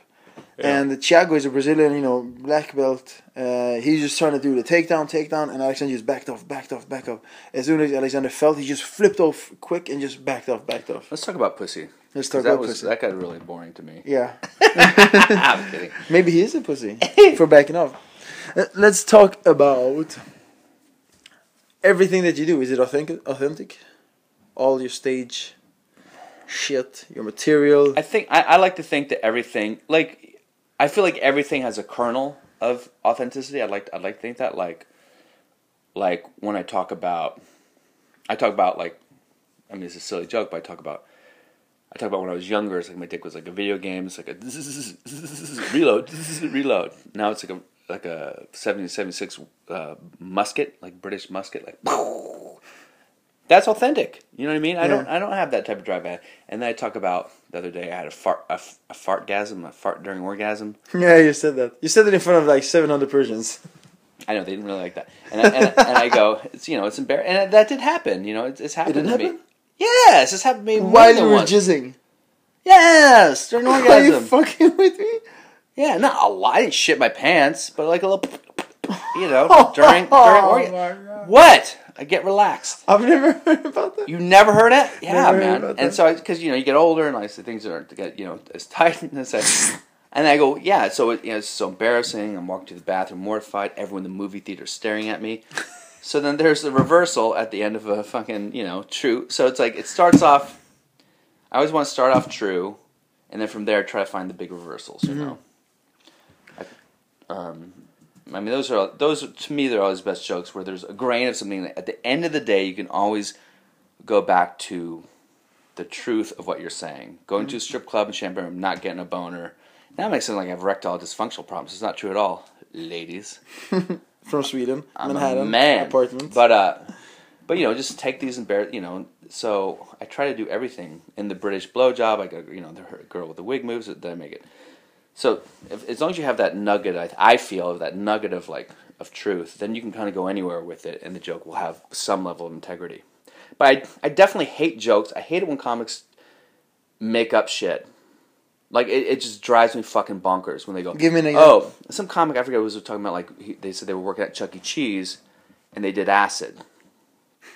And I go, oh, you're in the Chuck E. Cheese outfit. I'm like, okay, that's cool.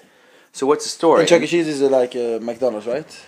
Yeah, yeah, it's like children's. You, you wear a big mouse outfit, and you say it was doing acid, and, and I go, okay, that's cool. Like we're and and then as he told the story, he goes, he was like running on the highway in the Chuck E. Cheese outfit, and someone, you know, and the cop. I was like, you're lying now. Mm-hmm. It's not true anymore. You know what I mean? You could tell because he turned it into such this big joke, and that to me is like, if if you worked at Chuck E. Cheese, fine.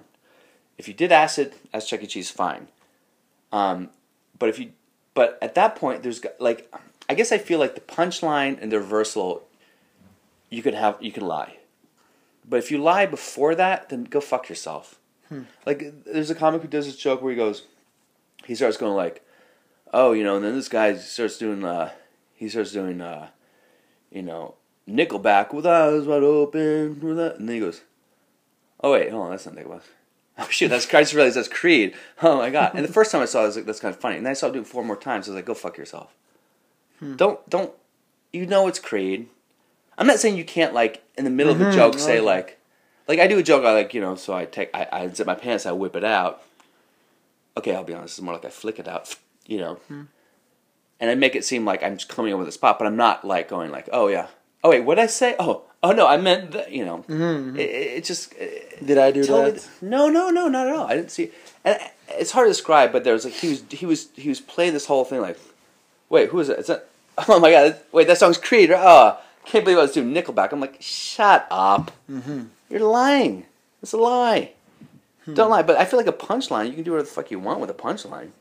And I feel like if you're if you're if you want to do Chuck E. Cheese on acid bit, then you could be like, well, then how funny would that be if all of a sudden I just start running down the highway in a cop car, you know?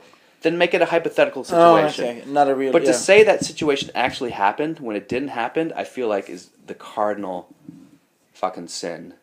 You know what I mean? I don't know. I get I get really annoyed when I see. co- That's part of the thing with joke thieves is all these comics, they they don't have ex- joke thieves joke thieves. Yeah, stealing People- material. Yeah, okay. like comics they don't have they don't have certain certain uh, experiences in life and they see a comic who had an experience like i had a very you know yeah, i rollerblade everywhere you see my rollerblades Yeah. here right you know so i You brought him to the comedy club too. so I, yeah so i talk about when i first moved to manhattan I go everyone thought i was gay and it would make me so mad and not But moving to a very gay part of Manhattan called Chelsea, and I would, uh, and people just think I was I would get so mad, man. I'm not a homophobe, but it piss me off. I'd strap my rollerblades, go out looking for a fight. so that's a joke. That's Yeah. authentic to who I am. You know, Yeah, because you do rollerblade and I rollerblade. homosexual. People, people. so, uh, and I saw like another comic whose name will be unmentioned, Mm-hmm. and he um, and he starts talking about like, yeah, you know, I think I'd make a good. Sometimes I think I could be a good big gay person. I don't know. Sometimes I guess when I put my rollerblades, I go out, look in the mirror with my short shorts, and so he kind of like kind of co-opted my joke. And meanwhile, I'm looking. I'm like, this guy's never rollerbladed. Uh, You don't rollerblade in L.A. oh, he lives don't? in L.A. In Boston, he's from Boston. You don't roll. You know, you like you people roll like you. It's not like no, he's not rollerblading. So like you're taking my life experience about moving to Manhattan as a 17 year old, rollerblading around like, hey, that's a true story, and you're co-opting it for a laugh. Yeah. That's bullshit. Like make your like have your own life stories, and that's that's I guess that's what annoys me the most is when I see comics who, I think we all kind of in small ways borrow here or get inspired by, but if you're stealing someone's life experience and turning it to a joke, you go fuck yourself. Hmm. You know what I mean? Yeah. Yeah, I understand what you mean with that. With reference of you know you're not you're not yeah because I never saw someone you know skate like uh, rollerblade in in L.A. But in New York you see that a lot. Yeah, yeah, that yeah, would yeah. Be, yeah. You're very unauthentic. Yeah, yeah, Hmm. exactly. It's it's about being authentic. I think that's the secret to comedy, and, and whenever you feel yourself being, in a, I mean, that's why I, I could never do, I could never do anyone else's bit because it would just feel, I would be up there feeling like, it just wouldn't feel real to me. It would just feel so weird doing someone else's bit for a long time because it's not your story. Also, and if I would get laughters from that and like applause, I, I would I wouldn't feel good about it. Yeah, it'd be terrible. Yeah. But I do think that's always good to like, you know. Here's another weird thing about comedy. Also acting too. Like I don't get it. Like, if if someone if I'm doing a show and someone comes and goes, "Hey man, I have an idea for something you should do. You should do this," and they and they go like, or or this doesn't. I don't know if this. is What you should try this. I'll always give it a shot, or always, mm-hmm. or I'll think about it. Mm-hmm. Someone, and someone was like, "No, no, no, no, no, no, no, no, don't." Uh, I told this one comic he was doing this joke, and I felt like the joke was.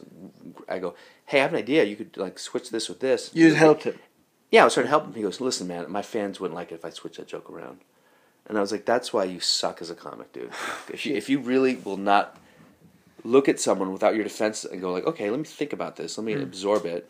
And people give me ideas all the time, and I think about it. Someone's like, that's a stupid idea, Mhm. but at least I'll let it try. to I'll Melt try to imagine doing it at least. You know what I mean?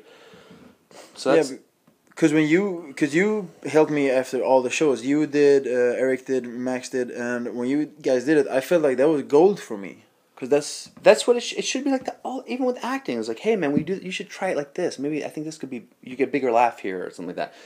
But like even with Max, like Max does a story about how the guy he was like, Max, I am such a big fan of yours. I am following your work, yeah. Hassan. And then like ten minutes, later, like Max, you have not emailed me back. I met my friends. Please, I'll be here. Max, you motherfucker, where are you? What are you doing like that? He's like, you are not funny. Fuck you, you piece of shit. Blah, blah, blah, blah. Curse you and your whole family. Blah blah blah blah blah. And then uh, then I was like, I said you should uh, you should tag it like. Then ten minutes later, like Max, I'm in town. Can I have two tickets to your show? You know, just something mm. like that, just to Yeah. tag it out in a different with a reversal. So he mm. tried that. He tried that the next. yeah, he did, yeah, yeah, and it You really I mean? worked. And it really, works. really worked. It Yeah, he did it yesterday too. Hmm. But I mean, one guy that I uh, have a lot of contact with is Tracy Morgan, Uh huh. and uh, have you ever met him? Yeah. Yeah, one time. Yeah. Yeah.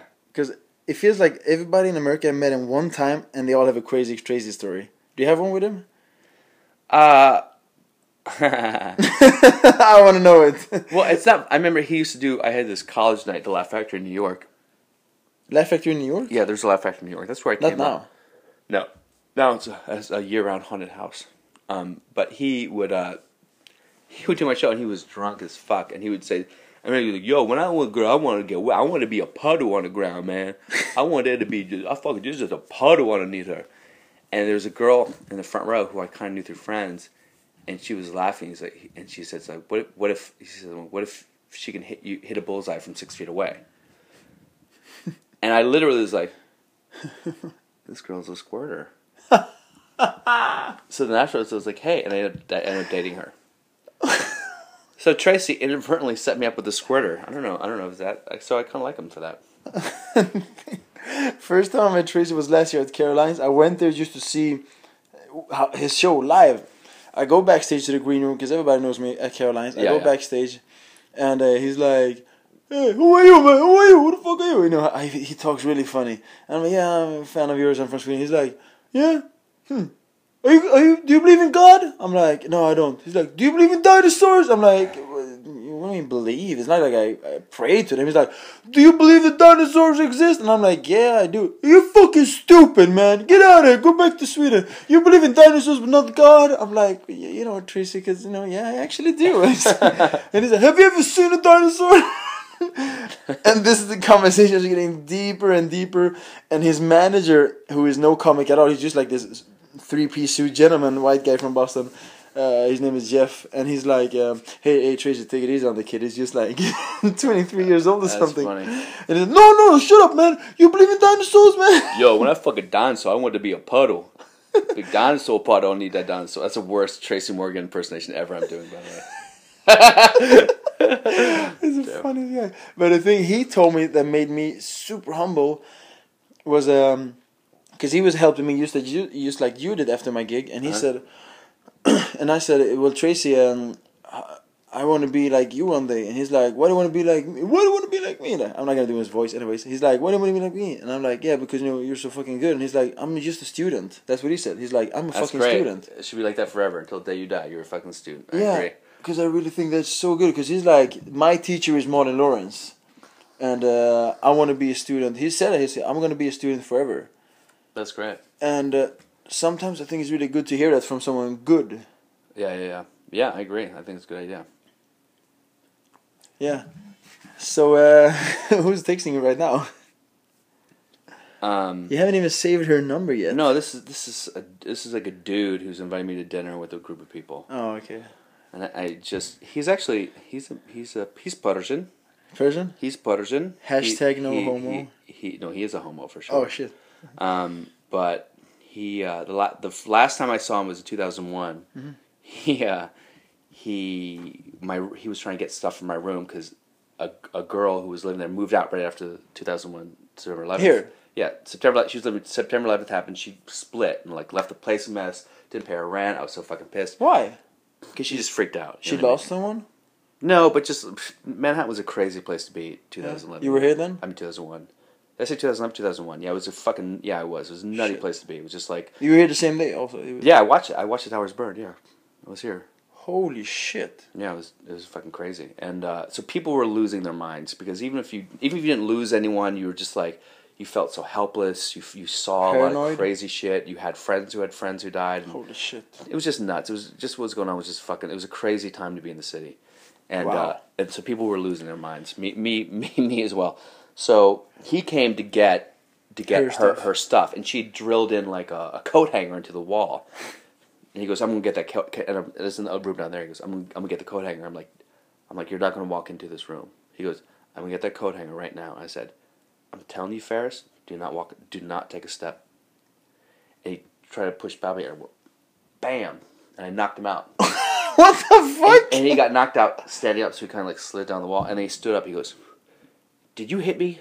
no, no fucking And I go, "No, I didn't. Just get the hell out." So I push, I kind of pushed him on the door to the door. And there was also a girl with him who was like, "Oh my god, I can't believe you hit him." They're like, he's like pounding the door, like, "Motherfucker, I'm gonna call the police. I'm gonna call the police. Motherfucker, you're going to jail." He's pounding the door. So I open up the door, and I go, I go, Ferris, it's a week after September 11th. You're Middle Eastern. I own this apartment. Oh, Go ahead. holy shit. Go ahead and call the police right now and tell them that a Middle Eastern man is trying to get into an apartment that isn't his to get something he doesn't own. Go ahead. Good luck with that. Wow. You said said that Have you ever said this on stage? No, no, no, no. That's funny as hell. that is funny as hell. So then he uh, he obviously left. He obviously left, and uh, and then we we haven't seen each other for fucking twelve Wow, years. that's so much And fun. just recently, my my best friend's girl Callie was like, she came in, and they're good friends. Callie was a girl who had lived here before, Mm-hmm. and they came. So I saw Ferris. We're like, "Hey, man." He's like, "Hey," and he goes, "You know what, man? If I was in your shoes, I would have knocked me out too." he said that. yeah. So now, But what was he acting crazy? I don't understand. What was he? Because he was just trying to get her stuff, and he felt that I was, you know, it's like and I was like, I, for some reason, the idea of him coming into my bedroom and and, and screwing shit out of a Uh-huh. wall, I was like, no. I was just like hard and fast, like there's zero chance you're gonna do that. Um, Holy now, of shit. course, if I'd been doing jujitsu at the time, I would have put him in a rear naked choke. Yeah. But at the time, it was like you know, all I could think of was to punch him. Um, so Wow, what a what a story!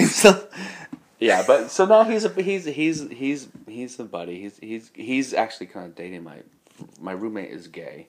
oh, I- there's so much. I'm so not gay, ladies. I'm such a Well, man. But uh, I'm so- gonna post a picture on the Facebook fan page with you and me with the um, with the yeah t-shirt. that that'll bra. that'll quell all rumors. Absolutely. Um, yeah, I think like I think you should make sure a Swedish girl comes to New York and hangs out with me And then and dates me, so she can tell Sweden that I'm not gay, and then I can come and headline in Sweden. Yeah, absolutely. Hopefully, uh, my cl- my club will be up and running again, and then we'll uh, Yeah, make sure that you me. do it. Yeah, absolutely. Um, how many camels do you want? How many comics? Camels. How many camels do you want? Camels? To perform. How much? Okay, let's be honest. Let- Let's brass tacks. How much would you pay me to, to headline in Sweden? We when we pay, but the thing is now. Depends if- how well this podcast does, huh? yeah, but the thing is like if, because if you come, then I gotta you know I gotta of course buy the ticket. Uh, maybe find a hotel if you can't stay at my place. If I, you could, I could to. I could crash when I Yeah, So and, uh, so ticket and then for what a weekend? Um, I mean, if, if I wanted to take you to Sweden, obviously now we're you know a little bit more friends and stuff. Then I would probably just have you like over for a week, so you could see Sweden if you would want to. How much would I make? The thing is, the headliners is headliners in Sweden Are under the big names. Like the biggest names in Sweden under the table, like you know you know like back money without tax or whatever. We give them like um, I don't know, like six hundred euros at the top, not So even that. That's like twelve hundred bucks. Mm, That's like nine hundred bucks. That's like the top what we give them, and then they have to do like at least forty five minutes. Yeah. Oh, I can do I can do forty five minutes with my arms tied behind my back. That'd probably be the best forty five minutes I've ever done. Without my hands flailing everywhere. Yeah, um, I really wanted to say something as as a, as an end. Yeah, have you watched the Louie series, Louie? I have seen I haven't seen all of it. I've seen a few episodes, yeah. Ha, have you come so far that you've seen the part where he and his friend, old friend, do the open mic spots? No. Okay.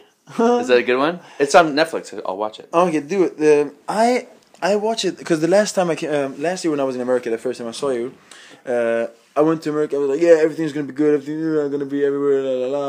Uh, it did went. It went great. I mean, I'm. Jamie said that I'm the first non-American to perform at all Laugh Factories. You did Chicago Laugh Factory? Mm, yeah, And you did Long Beach? yeah. Vegas with Harry and um, Long Beach? and Sunset. And Sunset. So you have four. Yeah, this was before Catalina. Oh, yeah, yeah. Yeah, uh, so 2012, and I was really really happy about it. But the thing was, in my head, I was like, I'm never gonna do an open mic. That's embarrassing. But because I I I didn't know what an open mic was really. I thought it was like that. That's where you go if you like really really really suck.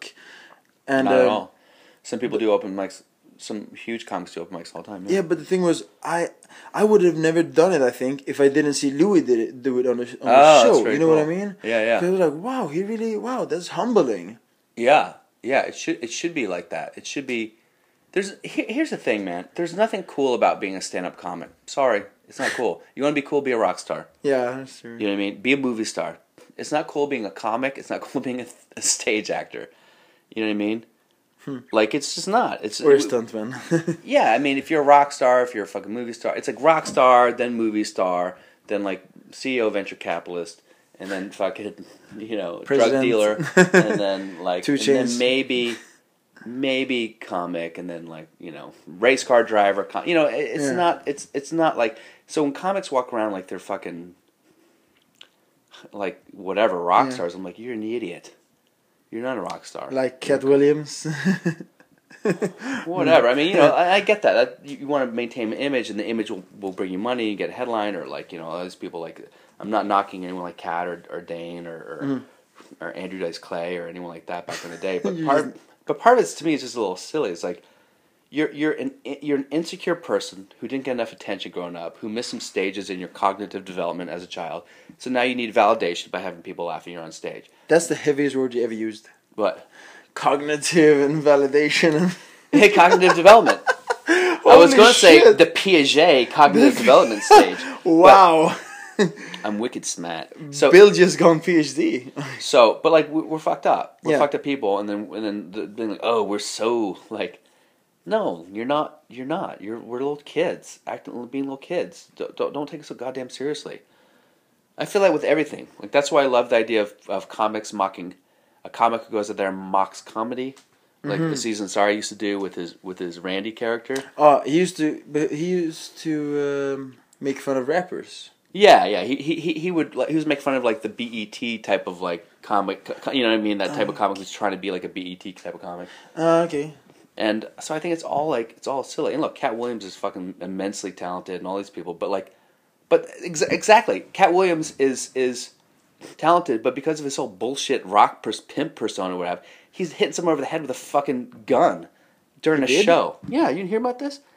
He took When? someone. He, he took the butt of his gun and hit someone over the head An audience. at a concert. Uh, uh, p- uh, well, someone in the audience. Yeah, When was this? this was like I don't know, six months ago maybe. Holy shit. It's like you're taking yourself way too seriously, dude. You're five foot tall. Relax. Wow. Holy shit. Relax, man. It's not. You're not 'Cause- in a gang. Because I saw him when I met you in those, you know, a comedy store in September, and he walked around with like four 12 year old people, brown kids, and they all held uh, Mitt Romney signs in front of him and in, in, you know, in the back of him. Like, they were walking around with Mitt Romney signs, with Mitt Romney signs. They were his friends. Like, his, uh, his, his, what do you It's call it? Republican. I don't know. There was his uh, what do you say entourage of small little twelve or thirteen year old black kids with Mitt Romney signs and T-shirt, and that was like his provocative thing to just make people pissed off. And then Chris Tucker was there with his bodyguard. By I don't know. I just met all these people there at the comedy store, Uh-huh. and then. Uh, he nodded at Chris Tucker, and Chris Tucker was like, "What the fuck is this nigga doing?" he said that. That's crazy. Yeah, people gotta fucking relax, dude. It's just comedy. It's just jujitsu. We're all fine. We all Yeah. live in houses. We have roofs overhead. We can eat and we don't need to survive. Survival's it's a given. yeah, we're out of the food. yeah, You know what I mean? We're, we're not Top in the the middle. food we're not in the. Middle Ages. We're not in caves anymore. We're all surviving. So everyone needs to fucking relax. and more Swedish girls need to contact me on Facebook at Bill Dawes. Facebook.com slash Bill Dawes Comic. Or on Twitter at Bill Dawes, B I L L D A W E S. Or Instagram at Bill Dawes.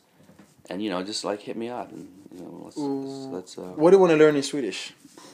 um, I want to learn Swedish. Mm-hmm. Um, I want to learn, like, uh, I don't like condoms. Jag gillar Jag gillar inte inte kondomer. kondomer. You said kåldolmar. It's something totally. Kondomer. Jag gillar Jag gillar inte inte kondomer. kondomer. Kondomer. Kondomer. Jesus fuck. Yeah, man. I don't know. What the fuck? I don't want to learn anything. Uh, before I just wanted to end the subject with the whole uh, the, why I brought Louie up and uh, the other guys. Um, would you ever do open mic? yeah. I. So yeah. you you don't feel like you're you're spoiled with being a you know a regular at the Laugh Factory. You're not spoiled away with. no, that? but if I were to do an open mic, and I've done you know a lot of unpaid shows and bar shows, and I uh, you still know, you still do that. Yeah, if people, if I mean, I don't go and seek them out, but if someone says, "Hey, will you do my bar show or you do my thing?" I'm like, "Yeah, of course, dude. Why not?" If you know them. If I know them or someone wants me to do it or something, like if someone asks me to do a show, I'm I'm pretty much like if if if my schedule's free, just to go up there and work on stuff and just to you know, you're always working, you're always trying to get better, you're always striving. So every every every show is an opportunity to to try a new joke or Improve. Improve every show, no matter where it is. So um, an open mic. I mean, I, would, I go? Would I spend five dollars to put my name in a hat to do an open mic? I don't know. If I was with a friend and it was kind of something that we just Like as an, exper- as an experiment, you know what I mean, or as some sort of like, hey man, let's just do this to try it again. But um, but if my career ever got to the point where that's what I had to do to do comedy, I'd probably just quit comedy. Mhm. If that's how to get on stage, I'd probably just be like, oh, fuck it. Would you ever go up on stage? Let's say you go up on stage like now. You and me will go on an open mic here in New York. We pay five dollars, and we go up with a fake name. Nobody knows who the fuck you are. Yeah, I would do that. Why not? Would you? Yeah. Okay. I don't want to wait around for two hours in a fucking shitty bar, though. Two, more four. Yeah, no, I'm not gonna wait four It's hours. terrible. I'm not gonna wait four hours to do five minutes. But I'll Five but I'll go and I'll you know I'll hang out and I'll drink and I'll wait, and chill out for an hour or so. But you know, not, not any longer. If you did, would you only try new material or would you use safe material? if I were doing open mic, I would try new material. You would Sure. never safe and you know safe no, out. I wouldn't. No, that's silly for hmm. me. But I mean, I feel like as it is, I, I, I- I, I feel like I don't try enough new material as it is. You don't. No, I feel like I should I should try more. I used to have a philosophy that every show you gotta try at least one new joke. Every show, every single show, you gotta try at least one new joke, or you're or you're robbing yourself. And I find myself not doing that, and it, and it irks me. So, um, you know, so I'd like to. Oh, if I did open mic, I would just try. Okay, here's a thought. Here's something new that I've been working on. Hmm. So, all right. Um, what else do you want to learn in Swedish to end this podcast? I want a Swedish girlfriend. Jag vill Jag vill ha en ha en svensk svensk flickvän. flickvän. Yeah. Jag means I. Jag Vill, vill want. Ha, ha have. En, en one. Svensk, svensk Swedish. flickvän, flickvän. girlfriend. Flickvän's girlfriend. Yeah. Jag vill ha en svensk flickvän. I like that. I'm not gonna say it fast. Come on, try it. Jag vill ha en svensk flickvän. Jag vill ha en svensk No, flickvän. Not- Jag vill ha en svensk flickvän. Jag vill ha en svensk flickvän. Yeah. Yeah. All right, well, Bill, thank you so much for um, your time, your hospitality, and um, sharing everything with us. It's been fun. I, I could easily do 10 other podcasts with you, and it would still be a lot interesting for me, and I know it would be interesting for all the listeners too, because um, it's uh, it's not often that you, you get this kind of private time on stage uh, with a comedian. Yeah, yeah, it's true. So it's I think it's very. Do you think someone's still listening at an, almost an hour and forty? I think, listening? yeah, yeah. Some Swedish podcasts they go over two hours. Ugh. God damn. Get Yeah. a job. And those guys, they're just sitting like three guys in a room, just three comics, just talking to each other, never inviting someone in. Yeah, yeah, yeah.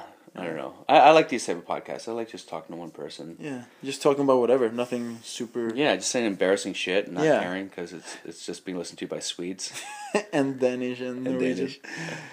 Uh, but um, If I don't get any followers on Twitter or Facebook or like, go fuck yourself for real.